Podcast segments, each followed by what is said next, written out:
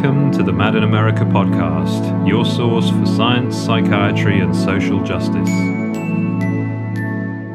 Welcome to the Mad in America podcast. My name is Leah Harris. I'm a psychiatric survivor activist and a correspondent with Mad in America. It is my honor and pleasure to welcome Celia Brown to the podcast. Psychiatric survivor and human rights activist, Celia's president of Mind Freedom International, has been a long time activist in this movement. Welcome to the podcast, Celia. Thank you, Leah. I'm so happy to be here. Well, it's great to have you. If you could please tell the listeners, how did you get involved in this work and, and in the movement? Well, I stumbled onto it by chance. I was living into in a supported housing mental health program and the counselors thought of me as high functioning, and I, I hate that word, but they thought that I could go to a conference in Troy, New York, and it was called uh, the Self Help Vision Conference.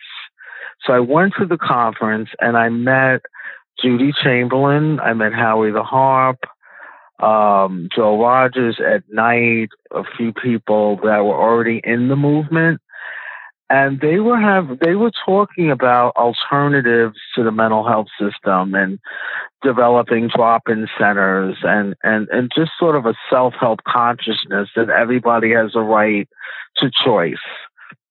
And i was in a program where that wasn't happening. I had no choices really. Only the choices of, of what the program wanted me to do. And i was just um, blown away. And i remember saying to judi Chamberlin, who's allowing you to do this conference? And they said, no one. We're we're empowered. We we're we're you know we're activists and we can do this. And that whole conference transformed my whole life because I always knew that there was something different. It had to be something where people were talking about choices and talking about their rights. And here I found it. I, I have to say that that experience really changed my life. I came back to my housing program and I started to organize. I organized some of the residents. We had meetings. Of course, later on, the staff stopped that from happening. And then I met outside of the, of the program and developed an inter-expressive support group. Because at that time, the language was self-help mutual support, advocacy. Those were the that was the language back, and that was mm-hmm. 1988. That's when I went to that conference, and since then, I got involved with becoming a member of Mind Freedom. At the time, it was called Support Coalition International, and I was getting all these different newsletters at Dendron, and I was just everything that had to do with rights. I was getting on the internet. There was a list serve. That's when we were doing so many list serves. We didn't have social media yet, and that really helped me through my own recovery because I wasn't really feeling like I was recovering. I just, I just, I didn't understand how I was going to move forward in my life according to the mental health system or to my housing program. But then I met these wonderful people who had a vision already.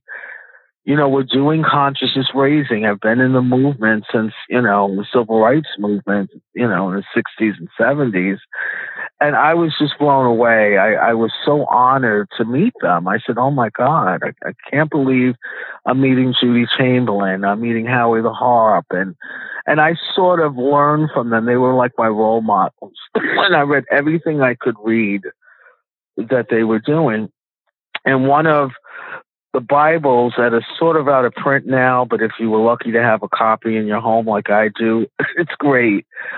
Uh, reaching across I don't know if you've heard about that, Leah. I've heard of it. Unfortunately, I don't have it in my library. So maybe you could tell the listeners a little bit about it. Sure. So Howie the Harp, Sally Zinman, who's also an activist, and Su Budd, they um, wrote this uh, like uh, self-help manual, and it was all about different chapters were, you know, how do you run a self help group? How do you develop a drop in center, which was the language then? How do you fundraise? you know, um, it, it was just like incredible. So they gave you tools back then. Eh, if you wanted to do your own self help group, you wanted to do a self help program independent of the mental health system. So it's quite incredible. And now we have different, uh, as you know, we have IPS, intentional peer support. You know, we have so many different um, tools and manuals on how to do stuff. Um, but then we didn't, I didn't see that we had a lot. So having that reaching across was excellent to have. Thank you, Celia. And it's, yeah, you know, having these kinds of organizing manuals and toolkits, it's, it's so vital and so important. And, you know, especially in the days uh, before social media, you know, it was, it was harder to get your hands on those kinds of things. So yeah, we really honor them for that early work and what, you know, they were able to do in that regard. I've heard you say this before that, um, you, when you met, you know, Judi and many of those other activists, you were like, who allowed you to do this? And I think it, it just, it reminds me because we hear this phrase so much, learned helplessness.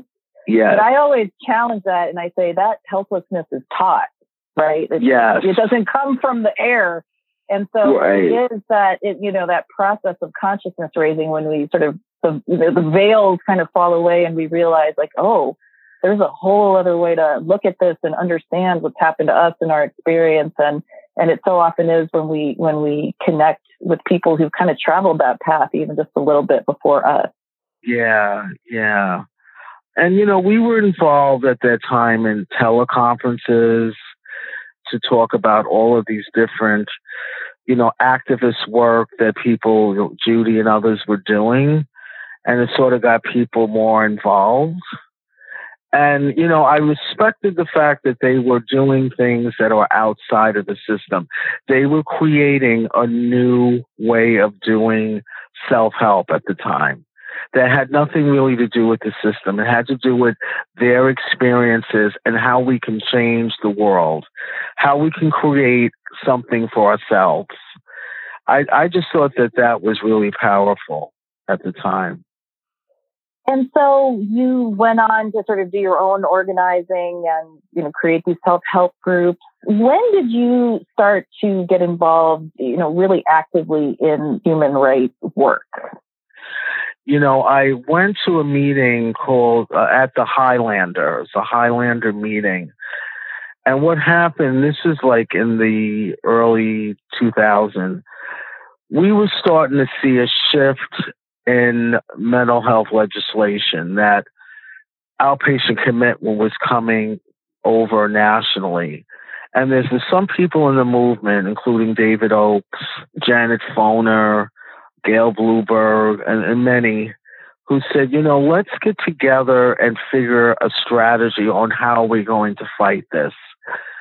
So we were there for like two days, two or three days in uh, Tennessee at the Highlander Center. And it's very significant because the Highlander Center is where Martin Luther King and Rosa Parks went to strategize and there was pictures all over, and they had these rocking chairs there mm-hmm. um, that people sat in, and some people said they were, were uncomfortable, but it was just telling to have these rocking chairs where people are sitting down there. You know, when you're in a rocking chair, you're sort of going back and forth. It's sort of like a meditative state in some ways to be thinking about all these different issues, you know? Uh, and from there, I started to really, you know, organize and say, hey, you know, and I had the, and Judi Chamberlin was there as well. They always were role models to me, even to this day. And I was always listening to them and trying to figure out how do we move forward in our own rights, our own human rights, our own recovery, our own healing. And they gave the blueprint to me on how to do that. And so I just learned so much from them, and I took what I learned from them into ne- the next era into doing more organizing, community organizing with people. Really just reminds me of my own story when I got connected with Mind Freedom. It was around 2000, 2001, and it was through the Mind Freedom Oral History Project. Which oh, yes, I you remember. participated in, uh, along with so many of the other folks, many unfortunately of whom are like Judi and like Howie are no longer with us. Yeah, right. Um, hearing those stories and those uh, you know experiences of activism and resistance was really what kind of like propelled me into doing that work. Yeah. So, so how did you then get involved with the, the human rights organizing at the UN around the Convention on the Rights of Persons with Disabilities? So what happened was uh, David Oaks, who, who was the, is the former director of Mind Freedom, he was trying to get a uh, consultative status um, for mind freedom, which means that in the United Nations you could consult and give advise some of the UN bodies at that time. And so he asked me, and believe it or not, he asked Kate Millett, who's a famous feminist writer, um, activist, who was mm-hmm. also a member of Mind Freedom, and I had never met her. I didn't know anything about her. And I said, Oh my God. So that here's another icon, you know? So we went together to the UN to sort of argue uh, that we really needed a consultative status for an organization of people, of psychiatric survivors. Kate was very instrumental, and I really helped as well. And at that same time, the Convention on the Rights with People with Disabilities was coming up for review. And that for, for your listeners, it really means a treaty and it has several articles uh, that's legally binding. So I uh, was there as a mind freedom representative, and that was just such an honor for me to be at the United Nations and I also brought other people to come as well. So it wasn't just me, it was other members who wanted to have the experience of the UN. And then it was the World Network of User Survivors of Psychiatry. And they were also leading the charge, uh, mainly uh, Tina Minkowitz. And so we all worked together as a coalition. And we also were working with people with physical disabilities, like the World Blind Union, the World Deaf. And we understood that their disabilities were going to be more visible, more understood than ours. So we worked so hard to have them understand what it's like to be a psychiatric survivor, what it's like to go through the mental health system and not have a choice most of the time and that your rights may be taken away from you. And we we and I and we also said that could happen to you. You could have a mental health issue, even if you're blind or deaf or you know, um, or in a wheelchair. All of this could could happen. So they started to really understand, and we said we're going to go in as one. We're not going to go in that here's physical disabilities over here on one end, and here's people with um, at the time, uh, the, and it's still, I think the the language is psychosocial disabilities. That's the term at the UN. We weren't going to let the powers that be separate us. Oh wait, that's mental uh, illness quote and that has nothing to do with physical disabilities. And that right. was the going right. trend. We said, no, we're all going to go in together as a as a coalition, and we did, and it was excellent. There was several meetings uh, at the UN, and they had what they called side events. They're like workshops that anyone at that's at the UN body can come to that event. And was usually in the afternoon, after morning sessions and I would talk about the ADA, American Disabilities Act, and having reasonable accommodations and, and things that, you know, wasn't readily understood from everyone that, you know, who was witnessing people with psychiatrics, who were psychiatric survivors. And it was just incredible, incredible experience. And so what I want your listeners to know that the Convention on the Rights with Disabilities was written by us. It wasn't written with people who didn't have a, a disability. So every article we looked at and changed or commented on. I'm really proud of this. And I just think this is one of the the um, groundbreaking legislations of our time to have this convention. And it's really for people all over the world, but it can be used in the U.S. even though it's not ratified here in the U.S. One of the uh, articles in the Convention on the Rights of Persons with Disabilities is Article 12, which is about equal recognition before the law and is really about legal capacity, which is, as you know, a huge issue for those of us who are labeled with mental illnesses. You know, there's such a push, as you mentioned, you know, going back 20 years now, right, uh, to reduce our rights and to involuntarily commit us, whether outpatient or inpatient. Um, so mm-hmm. I wonder if you could just talk a little bit about that article specifically, because as I recall, it was sort of one of the more controversial ones and, and one of the more challenging ones to get consensus on. Yes, it was very challenging. And the reason is because, as you know, for years, people with uh, psychiatric uh, disabilities were, are, and still today are thought of that they cannot make a decision because of, of a perceived disability or quote mental illness. So you have no rights to even make your own decisions. This says that even if you're in um, a condition, emotional condition, you still have the right to make a decision. And that we wanted to make this a part of equal recognition upon the law. That if you needed support, you would do supported um, decision making like someone, whoever you trust, can help you with a decision. Moving into housing, like voting, or whatever it is, that it shouldn't be what they call substitute um, decision making or guardianship. That just based on you having a mental illness, you no longer have the right to make any decisions in your life. And that was a strong part for people who were there who uh, are psychiatric survivors. We re- really wanted to make sure that that didn't happen to us or anybody else uh, with disabilities. Yeah, thank you for that. And I think, again, even though the U.S. has not ratified this, which is very unfortunate, yeah. um, that we can use this as an organizing tool in, in our advocacy and activism to resist efforts to take away our rights, to reduce our legal rights. Yes.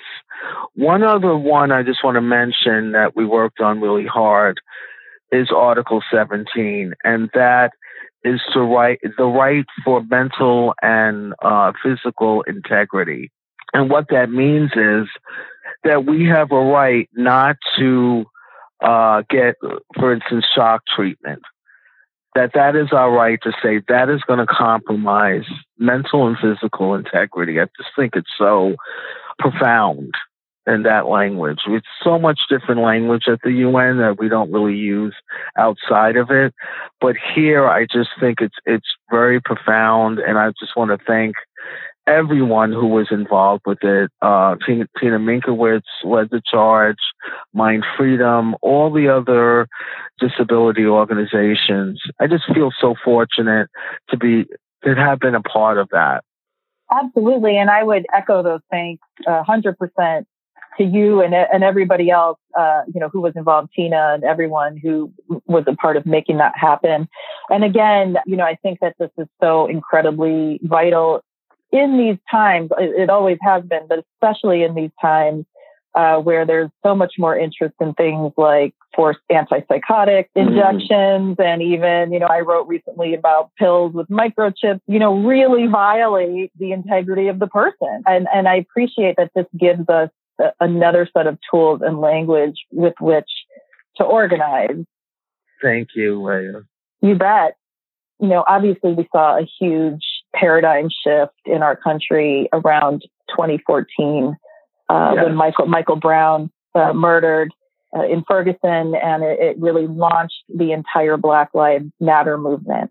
Right. And I remember, yeah, at the time, um, a lot of us were talking about how can we uh, be in solidarity with that movement? How can we uh, figure out how to integrate those struggles into the work that is done with psychiatric survivors and people with disabilities. And it was right around that time that this whole idea of surviving race as an organizing principle and as, as a movement came to be. And so I'd love for you to sort of talk about that from your perspective. Right. And I just want to credit you, Leah. I don't know if you remember, but you came up with the name Surviving Race because we all were on a conference call in 2014. I think you were on the call uh, with other activists, and we were just talking about it. So I want to thank you. You may not remember that, but um, well, it was a collective effort, and yeah, and so yeah, I appreciate that. I was so horrified by what happened to Michael Brown. You know, just sitting in my living room watching it on television. And I just felt like, what can we do? And then I started to think of my son and my nephews.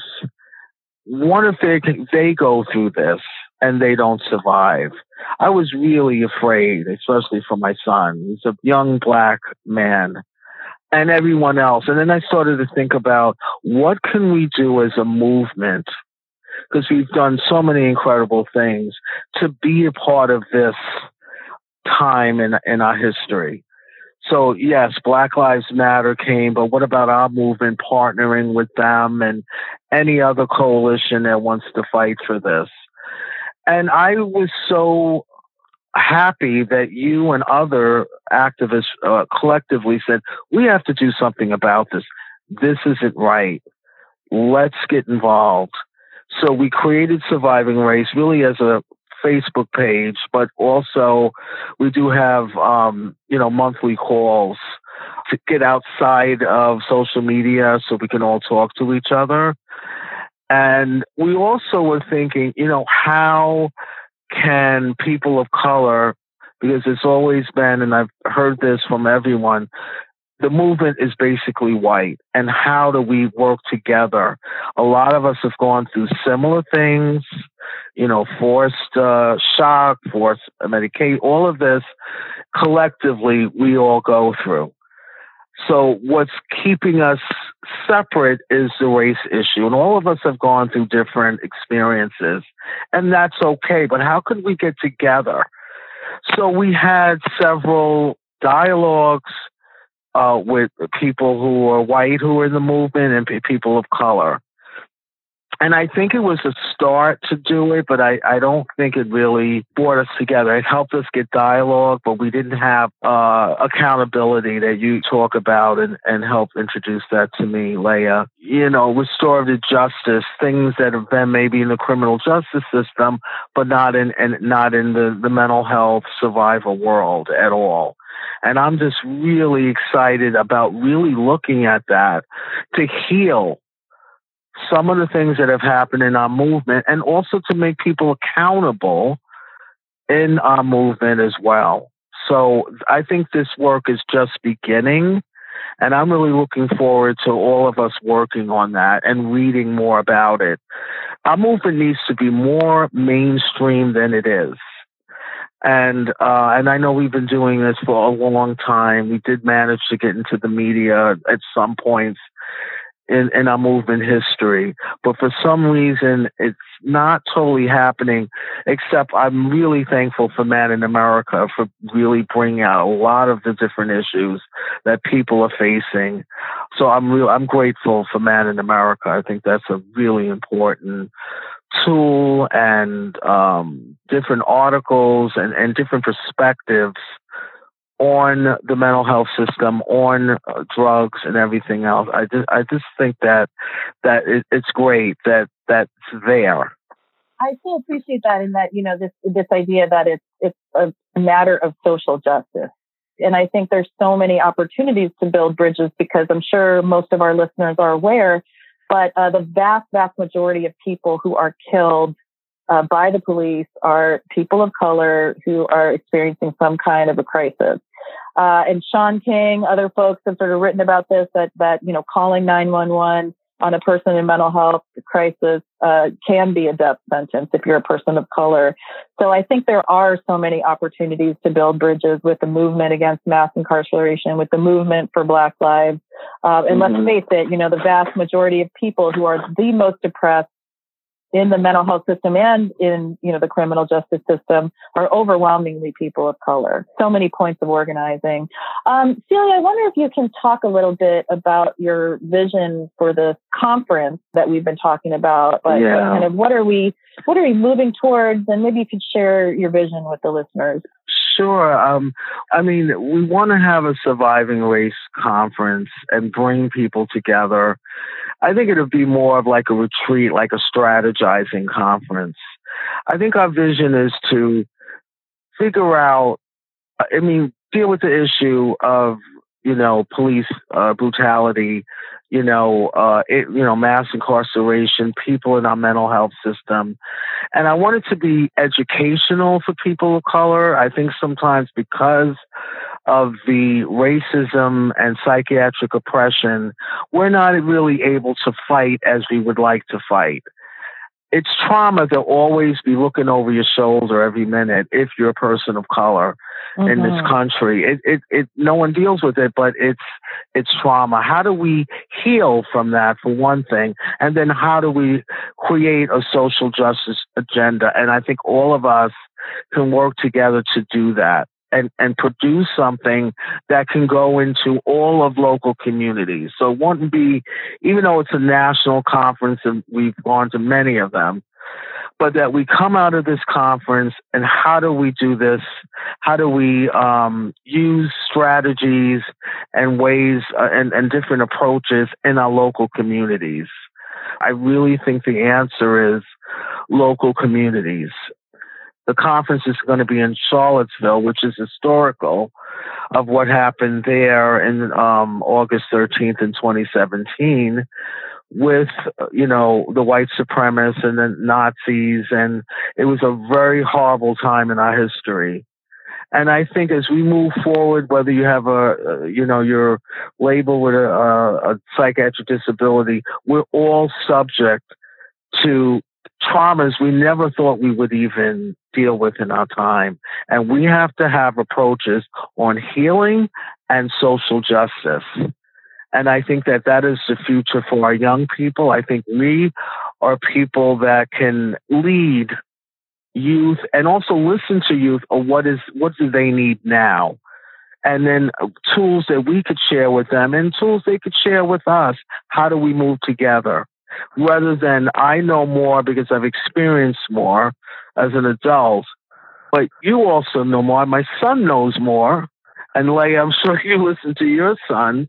Like, how do we listen to that and incorporate that into something that we can move forward in this world? Hundred percent. It you know it has to be an intergenerational agenda for folks who are white in this movement and want for this to be a truly inclusive movement, not to sort of integrate people into a movement that's mostly white where they may not feel comfortable. What would be your counsel to folks who are white and want to do better? I would say that, first of all, um, there's simple things as just really listening, learning about our history, because our history is all of our history. So, you know, when I was growing up, I learned a lot about everyone's history, Holocaust, uh, civil rights history, uh, slavery, everything. I think from that stance, I think we need to be reading or looking at some of these issues because it's all a part of our history. So that's one thing. Second, when there are uh, opportunities for a person of color to be on a panel or to be keynote, really be thinking of people who could be a part of that panel or conference or workshop. I think sometimes we don't even think about that. So we need to be multicultural when we when we're um, asking people to speak or deliver a message not just saying, oh, wait, we need people of color and just, I mean, we've already done that and it's not been helpful. So I, I think that that's the second thing that we may need to do and just really continue the dialogue and just deal with what's now. Like, what are you feeling now? What can a white person learn from us? And what, what can we learn from them too? How can we work together? Because all of our existence, our human existence, relies on uh, all of us. from what I'm hearing you say, it really sounds like you're you're speaking to the spirit of solidarity um, and also centering those most impacted because yeah. uh, the overwhelmingly people of color who are most impacted by forced treatment, forced yes. drugging, mass incarceration, and police violence. As a, a Jewish person who benefits from yeah. privilege every single day, this is also my call and invitation to folks in the movement is really think about how can you not just invite someone to be on a panel, but really center the leadership and the perspective, even if it's like not what you like to hear. To listen, right. as you as you said, it's uncomfortable for all of us, but at the end of the tunnel, we're going to be coming out with some really good healing and solidarity together. And I think us as a movement, we're in the position to do this. I really believe that we could do it. Absolutely. And I think that is what we bring. And I think that's also what Black Lives Matter has really done incredible work around is not yes. just how do we resist these oppressive forces. And I'm of the mind that, that the mental health authorities and the law enforcement authorities are getting closer and closer every day. Yeah. So we have common cause. How do we resist these oppressive forces? But mm-hmm. how do we resist the carceral state and how do we create structures that are not based on punishment, but really on, uh, as you said, accountability and yes. uh, transformative justice and all these principles that really have been put to get put forth by us, but and also by uh, you know really with the leadership of folks like Incite, Women of Color Against Violence, Black Lives Matter. How do we do this differently? Um, and so I think that's one of the things that gives me a lot of hope. Yeah, it gives me hope too. One other thing I want to say, you said, you know, where are we moving? You know, where do you see the movement doing really well? And and I ha- I thought about it this morning, and I think it's the the hearing voices movement. I think we're we're really getting momentum in this movement. It's excellent, and I see that not only people who do have visions and voices, but there are people that don't hear that that are, are, are coming inside of the movement and trying to understand what do people go through when they're in an altered state. You know, what are some of the uh, different healing approaches? Um, that we can all learn from. I think it's fascinating. I really do. I think that that's an important piece um, to be involved with and to learn from. Right, but it's about um, learning and under, you know understanding those experiences and also seeing you know the potential visionary aspect of of hearing voices, right? And right. what how might we all benefit uh, from those gifts when we're not uh, pathologizing or shutting them down. So I, I, absolutely agree with you that there is something really, really powerful and potent there that continues to be building uh, as a movement. Yes, yes. And I, I just want to give all of the the work that you've done on trauma has been excellent. That's something that people should be more aware of, more more reading about uh, of course, intentional peer support. And I remember when it when Shery Mead was first conceptualizing what intentional peer support would be, and it's gone so far.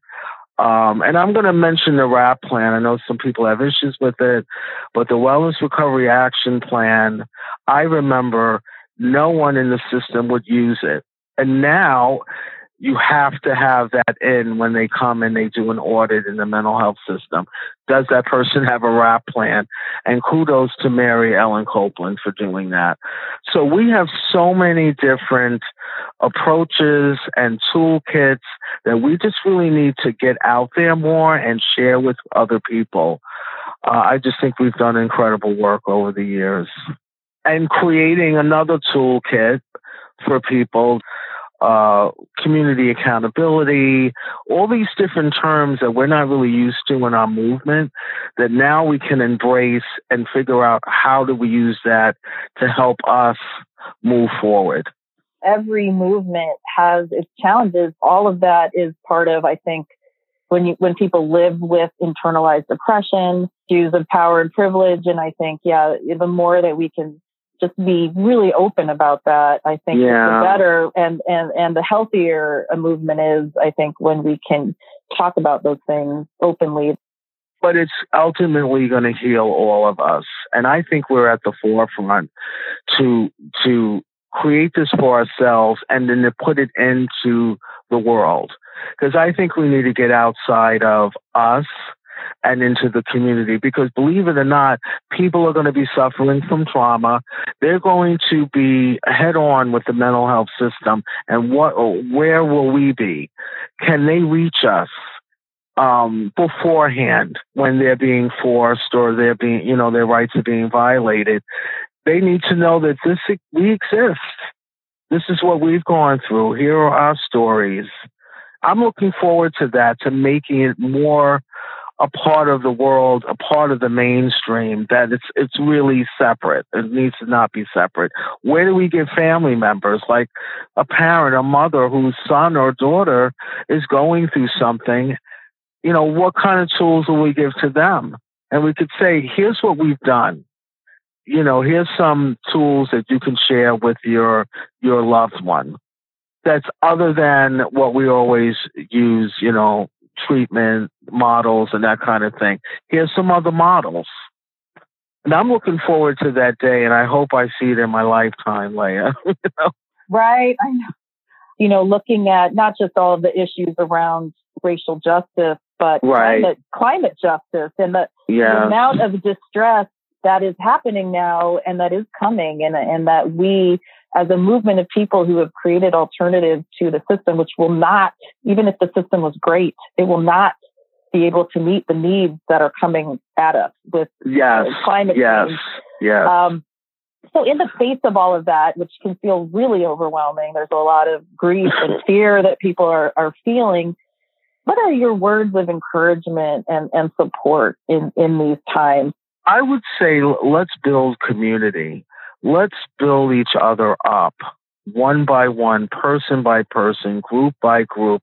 We're in a time that we need so much healing that the healing leads to social change and social justice. This fight, I think we should continue to have because it does lead to what I said, like uh, healing and really living, you know, authentic life. Right now, our youth are suffering they don't have the tools to fight off feelings of suicide. I've seen this in my whole family and try to be supportive of them. You know, where do they go? And it can't be just so now you have to be locked up. What are some tools? Why is the person even thinking about suicide? What is going on with that person and, and you know, in conjunction with who they're around in the community?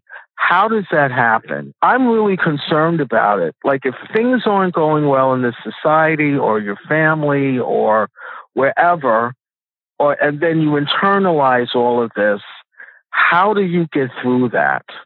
What are what are we going to do to help you think I want to be here in this world? And I want to be here on my terms. And how do I heal? What can we bring around uh, the people who are feeling this, incidentally, there's black youth who are committing suicide at 12. I think that's a tragedy. That's why would that happen? And I think we have to ask ourselves, what are we doing? And we can't hide behind risk. This person's at risk and superficial ways that they think that people are going to get better. And I think we have to work through that. And we have to have the patience in this fast pacing world glad you brought up you know this issue of, of, of suicide and how it's really kind of uh, increasing as uh, not just across all age groups but across all races and i think yeah. another alternative to suicide which yes. uh, you know came out of the western mass recovery learning yes. community and yes. has since taken root in many other places and it's an opportunity for people to really be together and talk about suicide in a way that they don't need to be afraid of having someone freak out and call the cops on them or what. Right, um, right, it's right. truly safe space that does not exist in suicide prevention where there is such a coercive, yeah. you know, function behind it. And that there's also a lot of resistance. It's threatening, right? It's threatening when we get together and take charge of talking about suicide and, and finding our own reasons to live. Right. And in terms of climate change, what I learned from climate change is the incident that happened in Puerto Rico. Mm. And I learned that climate change is tied to all of it, to race, to privilege, all of it. It took them a while to even get aid. They try to blame them for the tragedy that they had nothing to do with. Mm. Okay, and I was really horrified by that, Leah. And that's the first time I really, really looked at that. Oh my God, what is the government doing to help the people so they can help themselves? It's not a handout. We need, we generally need help, you know, and I just felt like that the people were not getting help and they were fighting to get the help they needed. People weren't having water, you know, just clean water. Everything was destroyed. I'm just giving you one example. We've had many other tragedies after that. Sure.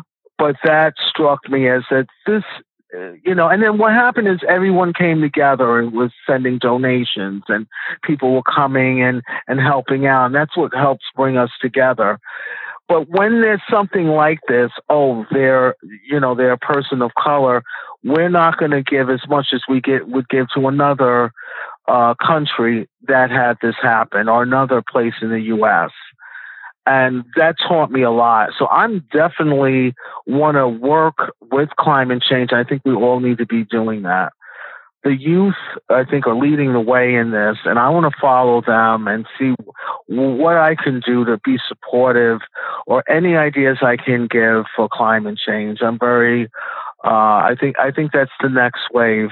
I do what I hear you saying in all of that is that individual solutions have never worked, right? And yeah. even even sort of movements who are kind of staying in their lanes, this is mm-hmm. no longer uh, the time where that is a viable way of working, right? And that yes. and that yeah. figuring out ways to to build bridges, to find common cause, to be in solidarity across movements, across generations, is, is really the way that we're going to, if, if we're going to get out of this uh, climate catastrophe that we're in and just this general time of such extreme uh, instability and unrest.